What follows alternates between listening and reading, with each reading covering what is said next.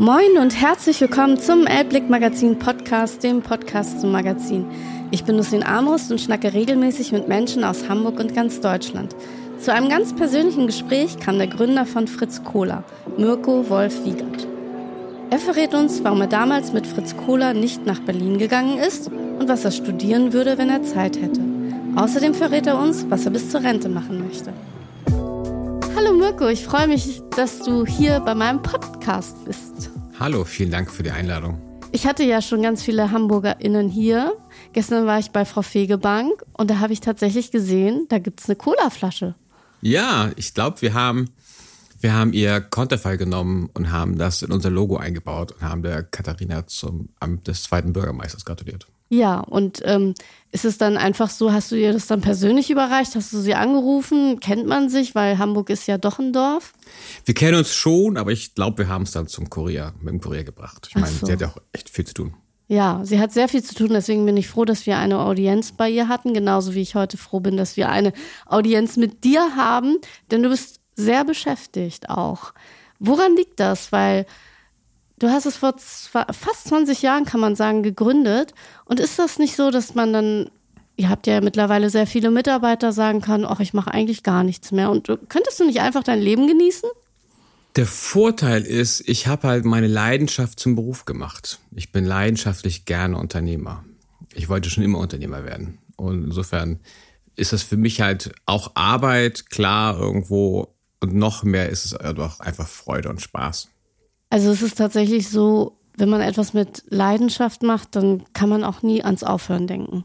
Richtig? Nein, nein, es fühlt sich nicht an wie jetzt harte Arbeit und hoffentlich ist bald Freizeit oder Feierabend oder so, sondern ich mache es einfach sehr gerne. Und macht man das dann immer noch gerne? Also ich mache jetzt, wir machen beide ein analoges Produkt. Du machst eine Cola, ich mache ein Magazin. Ich habe manchmal aber die Momente, wo ich dann nach ein paar Momenten sage, oh, ich habe gar keine Lust mehr irgendwie. Also ich würde jetzt gerne irgendwie mal so ein Jahr mich rausnehmen. Und auch wenn ich das mit Leidenschaft tue, ist es nicht manchmal auch zu viel. Klar, ich habe auch manchmal Hänger. Ja? Was mich aus den Hängern aber rausholt, das ist einfach, ich habe einen Haufen echt toller Mitarbeiter. Ich habe einen Haufen wirklich toller Frauen und Männer, die ähm, mit denen mit denen einfach gerne zusammen ist. So und mhm. da ziehe ich sehr viel Kraft raus. Und das heißt also, man trinkt dann einfach einen guten Schluck Fritz Cola und dann ist man sowieso wieder wach, ne? Genau, ja.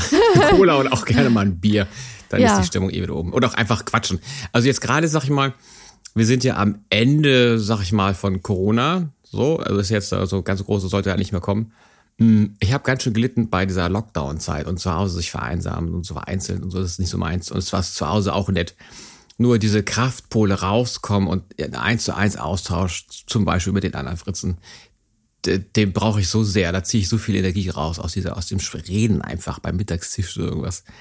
Insofern habe ich da die Kraftquellen gefunden bei uns im Unternehmen. Das heißt also, es gibt jetzt gerade kein Homeoffice mehr. Nein. Nein. Also wir bieten noch Homeoffice an, aber die Regel ist, dass wir im Büro zusammenfinden und auch die Geselligkeit genießen. Ah, das habe ich von vielen gehört, dass sie genau das vermisst haben, eben das Zusammenkommen, den Austausch. Aber ehrlicherweise habe ich dich als stillen Beobachter kennengelernt. Denn ich habe dich mal gesehen, da warst du auf der Reeperbahn in einem Club und hast in der Ecke gestanden und hast einfach nur die Leute beobachtet.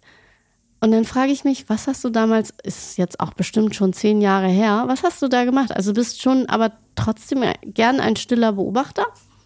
Ja, ich kann gerne auch mal den Mund halten und einfach ähm, äh, schauen, beobachten, ähm, wahrnehmen. Das ist auch gut.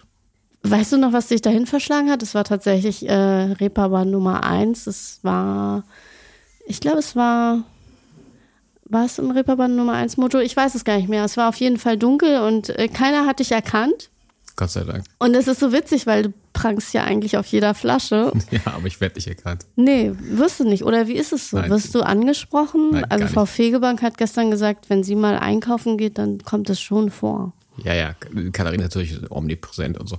Nee, ähm, ich bin ja zum Glück nicht so wiederzuerkennen auf, auf, auf, von dem Logo, von den Flaschen. Jetzt würde man mich echt nicht so wiedererkennen, Gott sei Dank. Das heißt, ich habe die Freiheit, ähm, unbeobachtet über den Kiez zu ziehen oder auch sonst. Ich bin sehr viel immer noch unterwegs und versuche viel auch unterwegs zu sein.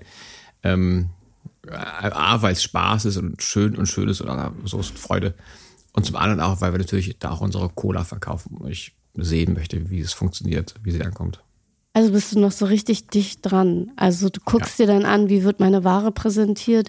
Das hast du auch irgendwo mal gesagt. Warenpräsentation ist das A und O. Ja, die Musik spielt da, wo, wo, die, wo die Flasche steht. Alles andere ist total, wir machen ja ganz viele tolle Sachen mit Plakaten und Werbung und das ist alles total nett, macht alles super schon so. Aber äh, die Wahrheit ist da, wo die Flasche eiskalt ist und da das erste Mal auf ihre, auf ihre Fans trifft und auf Leute, die gerne Cola trinken, überhaupt Cola gerne Cola trinken. Ja, aber trinkst du denn immer noch gern Cola oder ja. sagst du mittlerweile ist aus dem Sortiment, weil es ist ja nicht mehr Cola, es, es gibt ja noch ganz viel. Ich kenne ganz viele, die tatsächlich auf die Fritz Cola ohne Zucker schwören. Es gibt viele, die die äh, Orangenlimonade mögen. Gibt es da nicht irgendwie mal so ein. Kann man dann immer noch Cola trinken? Es kommt drauf an. Ähm, also wenn ich noch weggehen will, dann auf jeden Fall Cola, weil da ist ordentlich Koffein drin. Das ist ja so ein bisschen auch der ganze Sinn von der Cola, dieser Kick. Mhm. Ähm, aber ich trinke gerne auch einfach eine Apfelsaftschorle. Ich habe neulich seit längerem wieder unsere Melone getrunken. Habe mich einfach gefreut, dass sie einfach so krass lecker ist, obwohl ich sie gar nicht so häufig trinke. Das variiert. Wir haben genug Auswahl. Ja, es, äh, variiert es nach Jahreszeit? Im Sommer Melone? Nee. ja, es variiert natürlich so ein bisschen nach Jahreszeit. Ähm, und es gibt auch so Klassiker, also meine Ananas-Limonade von Aniola zum Beispiel, die ja noch gar nicht so lange bei uns im Sortiment ist, ähm, ist die ist quietsche süß und mega voll fruchtig. Die trinke ich ähm, gerne auch einfach mal so auf den Nachmittag, statt Kuchen dann aber. Ja, und dann reicht es und dann hat man schon die ganzen Kalorien drin. Ja, ist eine richtig volle Limonade. Ja, du hast es eben schon gesagt, die Kampagnen bei euch sind immer besonders. Ehrlicherweise muss ich immer schmunzeln, wenn ich dann ein Plakat finde und denke, wer hat sich das schon wieder ausgedacht? Das ist genial. Manchmal ist es so simpel. Zum Beispiel da war ein Plakat, wo ihr eine Wahl abgebildet habt und dann es hieß, geh wählen. ja, es war, glaube ich, die Europawahl, ne? Ja, genau. Mhm. Oder, ach, es gibt ja so viele. Aber es gibt dann auch wie mm, Plakat, die anstößiger sind oder die auch, ähm, ja, vielleicht zu Diskussionen führen. Da gab es ja eins, aber Viele. Wie, viele? Ja, ja, ja. Klar. Ja, naja, aber wie ist es dann für dich? Guckst du da als Chef nochmal drauf und sagst, okay, das ist jetzt das Plakat, das nehmen wir? Oder hast du da einfach, weil du gesagt hast, du hast so fähige Fritzen, mhm. Leute, die machen das schon und ich vertraue ihnen, weil die spiegeln ja, ja. Also, das wieder? Also im Wesentlichen machen das natürlich unsere Kollegen, die einfach die einfach das mit Leidenschaft gerne einfach das, die, die bunten Motive bei uns machen, mhm. mit Agenturen zusammen. Ähm, und ich gucke immer wieder drauf und bin auch eingebunden, dann, aber, aber jetzt nicht täglich, sondern zum Start und zum Ende von Planungsprozessen und so. Versuche dann noch ein bisschen in der Diskussion nachzuwürzen und nachzujustieren ein bisschen. Ah, aber dann hast du nicht unbedingt das letzte Wort, oder doch? ähm, wir haben Diskussionsprozesse und da ist jetzt gar nicht so wichtig, wer das letzte Wort hat. Hm. Aber es kommt dann, und ist es dann so, wenn du das dann irgendwo siehst, an den Deichtorhallen zum Beispiel, da ist immer so eine große Fläche, ja. ist man dann immer wieder so ein bisschen stolz und denkt so, Mensch, das habe ich irgendwie geschaffen, 2003 aus meinem VW-Bulli, als ich damals noch in braunen Pfandflaschen rausverkauft habe und jetzt hängt hier so ein riesiges Plakat. Äh, denkt man darüber nach oder ist es schon so Vergangenheit.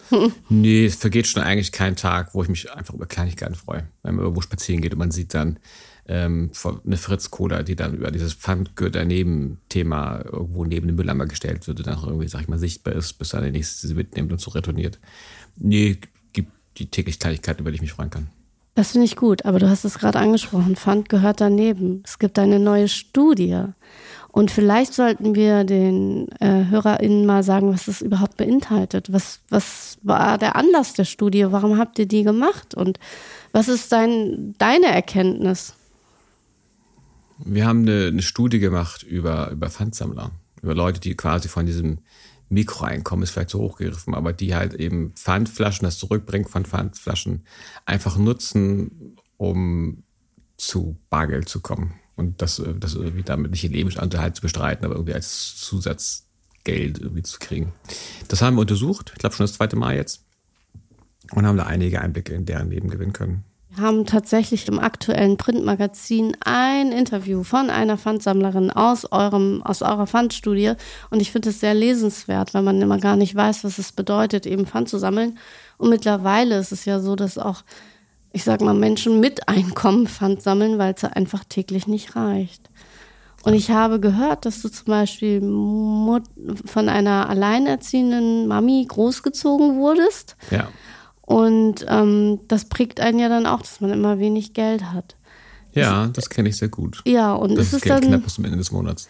Habt, also denkst du dann auch immer daran, dass, dass man dann eben noch mehr Gutes bewirken muss, wenn man eben in so einer Position jetzt ist als Unternehmer, der so viel erreicht hat und äh, dann vielleicht nicht mehr solche Existenzsorgen hat? Ja, also ich denke halt, dass man, sag ich mal, wenn man in so einer äh, herausragenden Position ist wie, wie Selbstständiger oder Unternehmer, dass man ähm, einfach Verantwortung trägt. Also man, man hat viele Möglichkeiten, mehr Möglichkeiten als andere Menschen. Und die Möglichkeiten muss man schon so nutzen, dass man, ähm, dass man die Gesellschaft daran teilhaben lässt, im positiven Sinne. Teilhaben, das macht ihr auch zum Beispiel mit dem Nachhaltigkeitsbericht. Da lasst ihr die Menschen auch dran teilhaben. Warum ist dir das so wichtig? Was ähm, findest du daran so erstrebenswert? Weil ich kenne wenige Unternehmen, die sagen, ach ja, wir machen mal einen Nachhaltigkeitsbericht. Ja, das ist ja so eine Mode, dass man jetzt irgendwie alles Gutes irgendwie rausposaunt. So. Also das Wichtige als die Veröffentlichung von Nachhaltigkeitsbericht ist ja, sind ja die Inhalte, die einzelnen Scopes, an denen wir arbeiten, an denen wir selber uns messen. Ähm, wir sind da schon okayisch auf dem Weg. So wichtiger ist, was wir in den nächsten Jahren noch machen müssen. Jetzt auch gerade, wir sind mittendrin in der Energiekrise, CO2, Klimakrise, wie man es auch nennen möchte. Ähm, und uns dient dieser Nachhaltigkeitsbericht oder die Aktivitäten, die dazu führten, dazu einfach nachzujustieren im, im laufenden Geschäftsjahr und auch in den nächsten Jahren auch Geld in die Hand zu nehmen, einfach unseren CO2-Footprint zu reduzieren zum Beispiel. Mhm. Und ähm, hast du das Gefühl, denn es gibt einen neuen Geschäftsführer, richtig? Ja, ab Februar da hört der aktuelle Mitgeschäftsführer Winfried Rübesam auf und es fängt der neue Mitgeschäftsführer, der Florian Weins, an. Und denkst du, ihr habt so die gleichen Themen oder wie kam es überhaupt dazu? Weil ich habe ihn nämlich tatsächlich kennengelernt auf der Ratsherren äh, Geburtstagsfeier in den Schanzenhöfen und da hat er noch gesagt, wie glücklich er bei Ratsherren ist und irgendwie eine Woche später habe ich gelesen, er kommt zu Fritz Cola und da dachte ich, Mensch, das ging ja schnell. ja, er ist auch ähm, glücklich bei Ratsherren. Ich meine, Ratsherren ist ein ziemlich cooler Laden. Ja, ähm, Niklas Nordmann war auch schon hier. Ja, deswegen heißt Hamburger. ähm, es begab sich ja, dass wir einfach, ähm, das klar war, dass irgendwann der Winfried bei uns aufhören wird, ähm, traurig genug und ich einfach dann damit betraut war, einfach einen Nachfolger zu suchen. Und äh, da habe ich mich in Hamburg umgeschaut, im Netzwerk umgeschaut und da war da äh, Florian Weins und wir haben uns einfach angefangen zu unterhalten. Und dann ist aus der Unterhaltung mehr geworden und dann hat er gesagt, ich komme ja, ach so, eine Nachfolgesuche ist ein aufwendiger Prozess. So. Mhm. Aber ähm, im Wesentlichen ja, oder es ist daraus mehr geworden. Es fängt im Februar bei uns an und wir ja. freuen uns alle schon ganz, alle ganz aufgeregt. Ja, er könnte was sein. Also ich fand, er hat einen tollen Eindruck gemacht bei Ratsherren. Er hat da auch viele Dinge, glaube ich, in die Wege geleitet und ähm, es ist so lustig, aber bleibt man dann verbunden? Oder wenn ich jetzt frage, wie, wie gut magst du Niklas? Ich meine, okay, macht Bier, du machst äh, eben Fritz Cola seid ihr euch dann, tauscht ihr euch mal aus? Oder ist das dann doch zu fremd? Nee, also mit Familie Nordmann sind wir schon im Austausch an, an verschiedenen Stellen. Also ist ja auch in der Getränkefamilie weit über Hamburg hinaus, auch in der norddeutsche Getränkefamilie schon. Und grundsätzlich tauscht man sich mit, mit Unternehmern aus. Also ich weiß, ich habe mit ähm, in, in der, der Hardcore-Corona-Zeit mal im Lockdown eine Videokonferenz gehabt mit der Antje von Rewitz, der Unternehmerin hinter VD, VD Outdoor-Bekleidung. Mhm. Und ähm, so nutze ich viele Gelegenheiten, mich mit anderen Unternehmern auszutauschen. Und macht man das denn heutzutage über LinkedIn oder hat man einfach die Telefonnummern äh, im Handy? Über LinkedIn oder über Unternehmertreffen. Es gibt zahlreiche Unternehmertreffen, einfach, ähm, wo man sich dann auch, auch gut kennenlernen kann. Du hast irgendwo mal gesagt, du hast Schreibtischtage montags und freitags und machst du dann von Dienstag bis Donnerstag so Unternehmertreffen? Oder wie sieht es aus, wenn man dich treffen will? Also ich glaube, das ist ja relativ schwierig. Sagst du dir dann auch heute, habe ich mal Lust, diese fünf Menschen zu sehen? Oder bist du, du bist ja nicht mehr im Alltagsbusiness, oder doch? Oh ja, ich bin ähm, nicht so jeden Tag im Alltagsbusiness, aber schon noch relativ häufig, weil da eben die Wahrheit passiert. Ähm, daneben lese ich viel, tausche mich mit anderen Menschen aus. Dazu gehört eben auch, dass ich irgendwie so eine Übersicht für mich habe, wen ich noch treffen möchte und mit wem es auch Sinn macht, sich zu treffen, persönlich oder einfach geschäftlich. Und, äh, und so einen losen, inspirierenden Austausch. Oder manchmal gibt es sich auch ganz zufällig. So wie wir uns zufällig auf, der, auf dem OMR-Festival getroffen haben dieses Jahr. Da genau. haben wir uns ganz zufällig getroffen. Hast genau. du da noch ganz viele andere getroffen, die du schon immer mal wieder treffen wolltest? Ich weiß, dass ich Hunderte getroffen habe. Kann man sich da noch die Namen merken? Ähm, ja, ja. Ich könnte ja? es nicht alle wiedergeben, aber es waren echt viele, die ich in diesem Gewusel beim OMR getroffen habe. Ich meine, es war auch Wahnsinn. Ich meine, es war so riesig und trotzdem hat man irgendwie alle getroffen. Ja. Hast du manchmal das Gefühl, Hamburg ist so ein Dorf? Weil ich habe immer das Gefühl, ich gehe einmal durch die Schanze, dann treffe ich alle. Ja, Hamburg ist, ist auch ein, einfach ein großes Dorf schon. Und gab es mal so die Idee, vielleicht mal nach Berlin zu gehen mit einer Zentrale? Oder? Ja, ich hatte die Idee, mit dem Unternehmen nach Berlin zu gehen, nachdem mein Mitgründer ausgestiegen ist. Habe ich mich ernsthaft mit der Idee beschäftigt. Nur ähm, in Berlin sind, äh, sag ich mal, die Schulen und alles, was damit zusammenhängt, einfach derartig schlecht, dass es eigentlich nicht sinnvoll ist, äh, mit einer Familie nach Berlin zu gehen und dort seine Kinder großzuziehen. Deswegen sind wir dann in Hamburg geblieben. Ach, das war von der Schule abhängig. Und wenn da eine tolle Schule gewesen wäre, dann wärst du jetzt Berliner. Ja, in Berlin muss man halt, so wie ich es verstanden habe, einfach seine Kinder auf eine Privatschule schicken. Und mhm. ich bin ein großer Freund von öffentlichen Schulen. Und die sind in Hamburg einfach besser. Also einfach, man muss, sorry, muss sagen, einfach so Berlin, ey, ihr habt euch nicht im Griff. Also, ja. Organisationstechnisch sind die einfach nicht so gut drauf und da sind wir in Hamburg schlicht besser. Ja, das stimmt.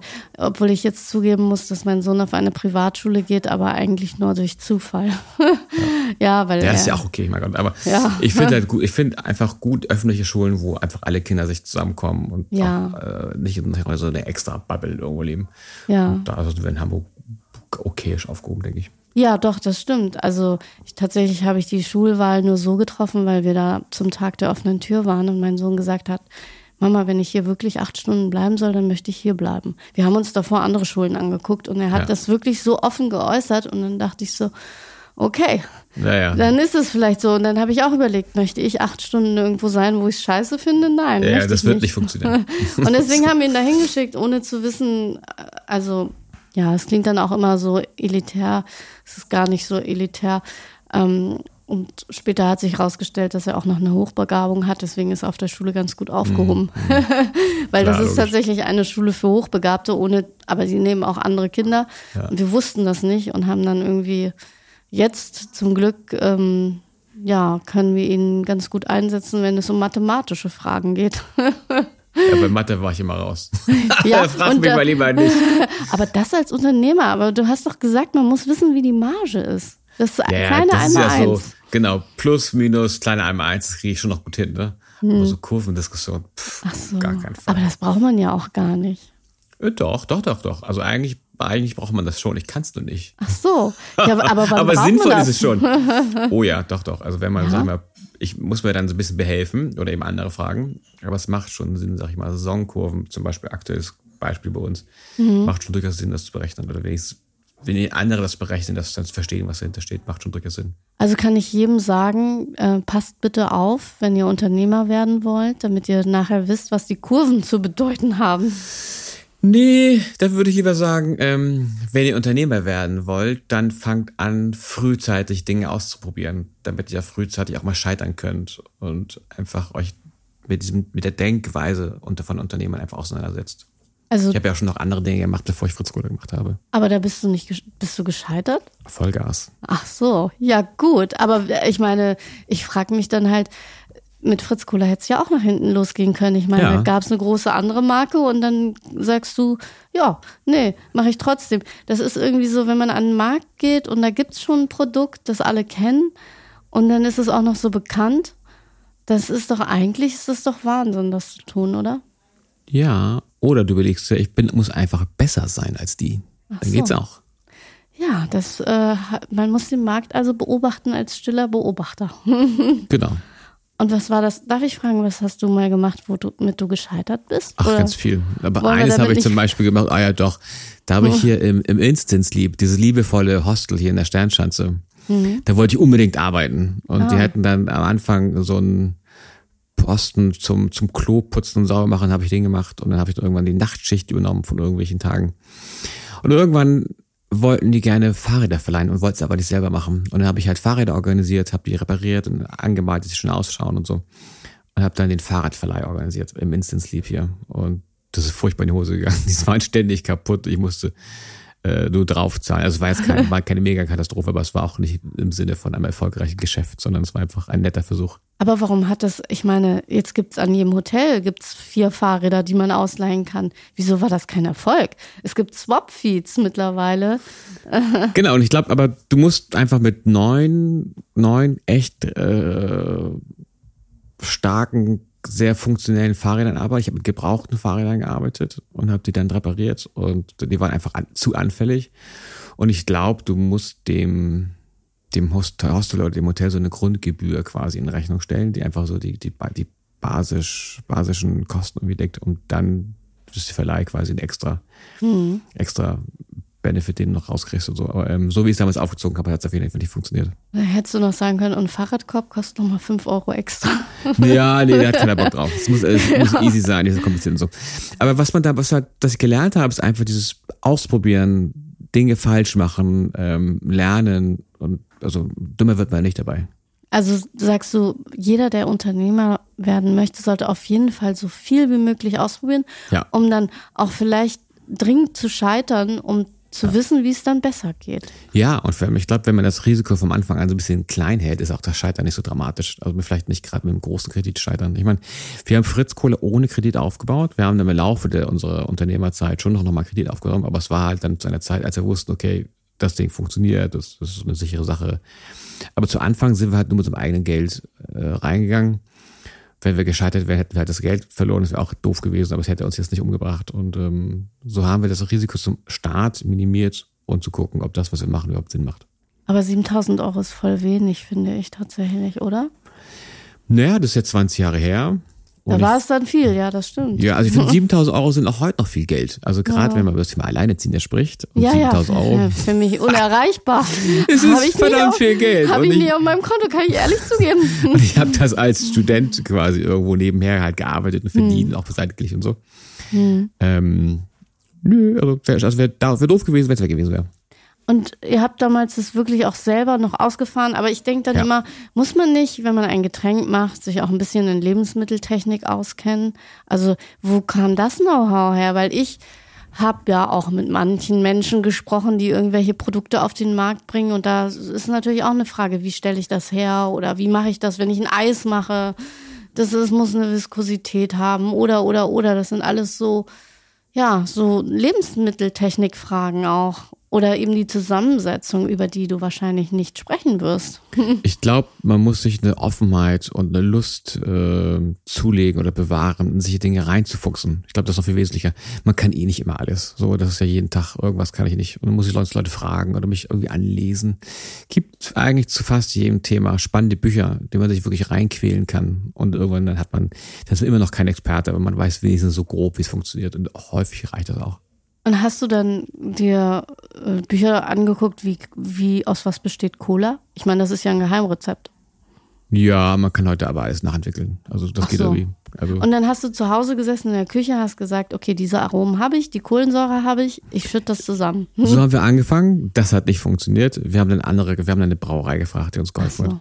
Okay, aber da habt ihr dann schon eine Brauerei gefragt und gesagt, ja. okay, könnt ihr mal gucken.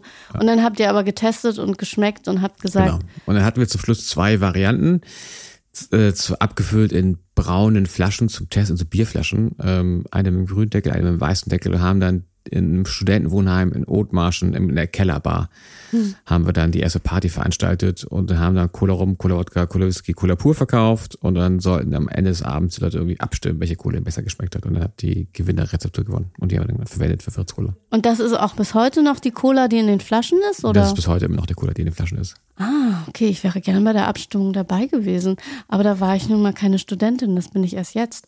Ich habe nämlich angefangen zu studieren mit 46, also ist nie zu spät, ist nie zu spät. Ist nie zu spät. Würdest du noch mal ein Studium beginnen oder sagst du, nee, brauche ich ja gar nicht mehr, ich habe ja alles. Also, weil du hast mal irgendwo gesagt, deine Träume hast du schon erfüllt, richtig? Ja, Träume habe ich erfüllt. Ähm, ja, ein Studium nochmal anfangen. Ja, ich habe gerade, hätte gerade nicht die Zeit dazu, aber grundsätzlich ja. Also würdest du es machen oder was würdest du dann studieren wollen? Wahrscheinlich sowas wie Archäologie oder sowas. Ja? Ja. Ah, okay. Finde ich gerade ganz spannend. Ah, okay. Liest ich war du das privat? Ferien, ich war in den letzten Ferien war ich gerade in Pompeji und in Herakleum ah. und habe da hab diese Städten besucht, war ganz fasziniert. Ach, und kann man da irgendwas mitnehmen für sein Unternehmen? Ja, tatsächlich. Und zwar äh, in beiden verschütteten oder wieder ausgegrabenen Städten gibt's halt so ähm, Imbisse, Thermo, der Thermo, ich habe jetzt den lateinischen Begriff nicht drauf, aber so eine Art Imbissbuden. Und die sind noch erhalten. Ach. Und da haben die Römer quasi zur Mittagszeit ihr Essen abgeholt, weil es üblich war, außer aus zuerst zur Mittagszeit. Und ähm, die unterscheiden sich gar nicht wesentlich von dem heutigen Imbissbuden oder Dönerkebab. Ah, okay. Und deswegen ist es aus der Römerzeit sozusagen, was wir heute haben, wenn ich hier mir Pommes Currywurst hole, oder? Im Kern schon, ja. Okay. Muss ich mir merken. Ehrlicherweise ähm, hatte ich immer eine Eins in Geschichte, aber es ist jetzt auch zu lange her. Die hatte ich auch. aber ich fand es immer spannend. Ja, ja. Mit der Eins musste ich immer irgendwas ausgleichen. Ach so, ja, Mathe. ja, zum Beispiel. Kurvendiskussion. Sport, nee, Sport hast du bestimmt gut gemeistert, oder? Ja, ging so. Hm. Aber was braucht man überhaupt aus der Schule noch, wenn man Unternehmer sein möchte? Ich meine, da braucht man doch heute vielleicht vieles gar nicht. Also oh ja, ich habe immer das doch. Gefühl, dass in der Schule Dinge kommen, die man gar nicht braucht im Leben. Doch, doch, doch, doch. Also, ja? Doch, doch. Also das ganze Deutsch, Mathe, Englisch, also die ganzen Grundlagen, um überhaupt in irgendeine Form von irgendetwas Kommunikation irgendwie einzusteigen, mit anderen Menschen sich vernünftig austauschen zu können. Hm. Kann man, kann man gar nicht äh, hoch genug bewerten. Hm. Und auch in den anderen Fächern, so die, dass man Dinge schon mal gehört hat und man nicht so ganz blind vor irgendwelchen stehen, also Chemie, Physik, Biologie, das macht schon durchaus Sinn, so wenigstens eine, Idee davon zu haben, worum es da geht. Aber wenn ich doch so viel Leidenschaft habe und eine Rechtschreibschwäche, könnte ich dann trotzdem bei Fritz Cola anfangen? Ja, klar. Also wenn ich dir sage, dass ich dafür brennen würde. Ja, wir haben viele Leute, die bei uns sich mehrfach bewerben und dann irgendwann einfach es reinschaffen. Ja. Ach, wir, die dann sagen, ich schicke fünf, sechs Mal meine Bewerbung ab hm. und dann. Und irgendwann sind sie da. Ach so. Und was überzeugt dich dann? Weil du denkst dann, hast du zu mir mal gesagt, du schätzt meine Hartnäckigkeit. Ja, ja. Ähm, ich bin in dem Einstellungsprozess gar nicht so tief drin. Da haben wir einen sehr elaborierten Prozess quasi, wo mehrere Mitarbeiter drauf gucken und das auch einfach so ein, dann einfach gucken, ob die Leute passen, ob die, die Einstellung zu uns passt, ob das Mindset passt, ob die einfach Bock haben, für uns zu arbeiten und welche, wie, wie die Fähigkeiten auf die Einzelposition passen und so. Das mhm. mache ich gar nicht selbst. Ach so, aber kommt da nicht trotzdem mal irgendwie, ich meine, du kennst ja trotzdem viele in der Stadt, kommt nicht mal jemand und sagt, Mensch, Mirko, kannst du mich nicht mal einstellen? Ich suche gerade einen Job, habe durch die Pandemie was verloren, äh, bin total spezialisiert und äh, kenne mich im Vertrieb toll aus. Da vertraue ich tatsächlich auf meine Kollegen. Ach so. Die machen, die machen, das ist ein wirklich sehr intensiver, elaborierter Prozess. okay. Und der ist wirklich gut. Er ist sehr ja. aufwendig, aber er ist sehr gut. Okay, aber ähm, weil viele reden ja auch immer von so einem Fachkräftemangel und ich habe jetzt neulich mit dem Hoteldirektor, wo ich übrigens mein Heiligabendfest mache für Alleinstehende, mit dem habe ich gesprochen. Der hat nämlich an Heiligabend gar nicht so viel Personal, deswegen bringe ich noch Menschen mit, die mir helfen. Aber dann denke ich immer, es ist so schwierig, dann doch wen zu finden. Also die suchen zum Beispiel händeringend und die haben ihre Prozesse so weit runtergeschraubt, weil sie sagen, jeder ist willkommen. Hauptsache jemand bewirbt sich.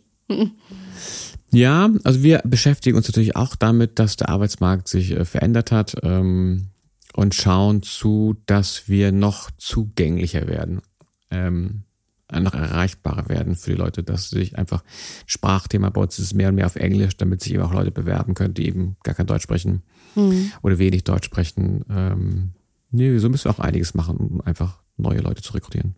Aber bist du auch wenn andere das machen, hast du schon so eine Vision, wie du Fritz Cola in 20 Jahren haben möchtest, um dann vielleicht auszusteigen?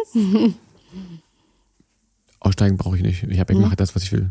Ach so, du willst das machen bis zur Rente? Hm. Mm, eigentlich schon, ja. Ja? Ach so. Weil ich, oder eben äh, studieren nochmal. Oder studieren, ja. Ich meine, bei Fritz Cola komme ich viel rum. Ich habe äh, ich habe einfach viele Menschen, die mich die einen da begleiten. Mm, das ist auch ein Reisezirkus, also man kann die Welt bereisen mit Fritz Kohler, viele tolle Gastronomen treffen, andere Lieferanten treffen und das ist einfach ganz schick, das macht das nett. Okay, weil ich hatte, du weißt, ich hatte Ankerkraut hier, Anna mhm. und Stefan Lempe, und die haben halt gesagt, wir haben diesen Exit gemacht, weil wir einfach uns für die Familie entscheiden wollten. Und ähm, da hast du aber auch, sagst du, du kriegst das alles so hin, oder? Das ist tages- und täglich viel Arbeit. Ähm, mit den Fragen muss ich mich auch auseinandersetzen.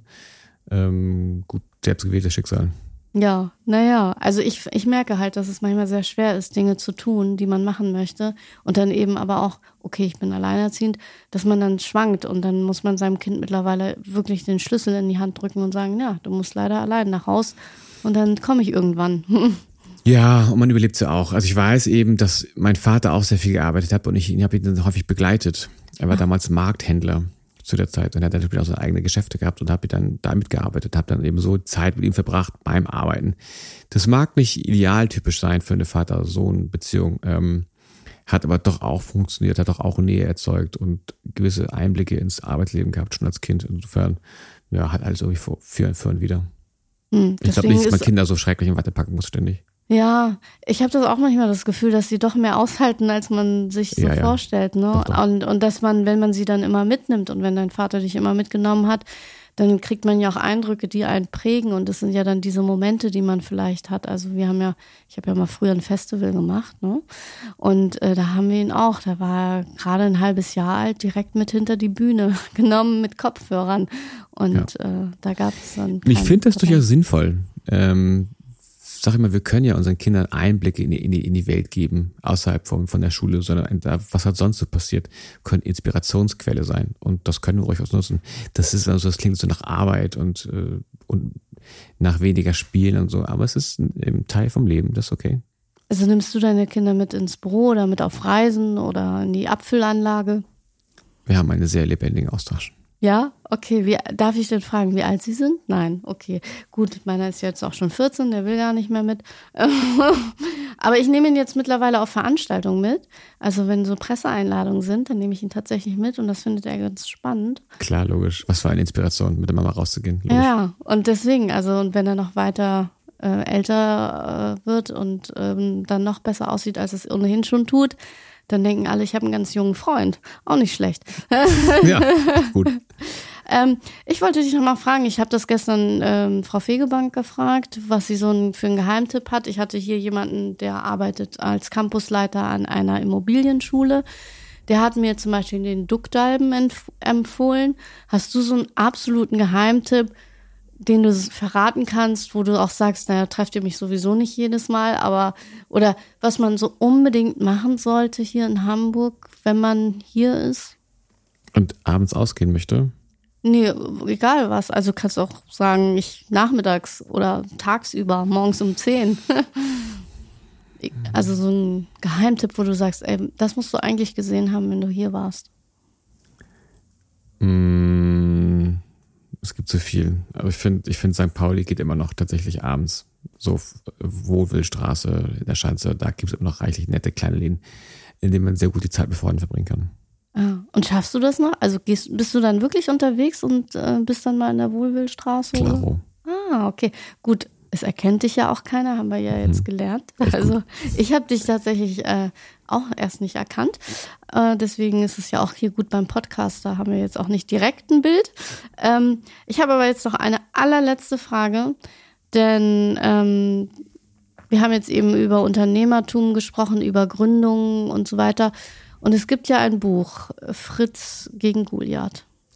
Und ist es dann so, kannst du es sagen, das ist so die Unternehmerbibel, die sich jeder mal kaufen sollte, der nein, nein. gründen will? das Buch habe ich zusammengeschrieben mit dem Ghostwriter Oliver Domschalski ähm, und sollte zum einen ein Kapitel abschließen, die Zeit mit meinem, Co meinem Mitgründer, Co-Founder ähm, von 2003 bis 2016 und sollte auch Inspiration sein und Informationsquelle für einfach die Fritz Cooler Fans, aber auch für alle, die sich damit tragen, selber mal Unternehmer zu werden.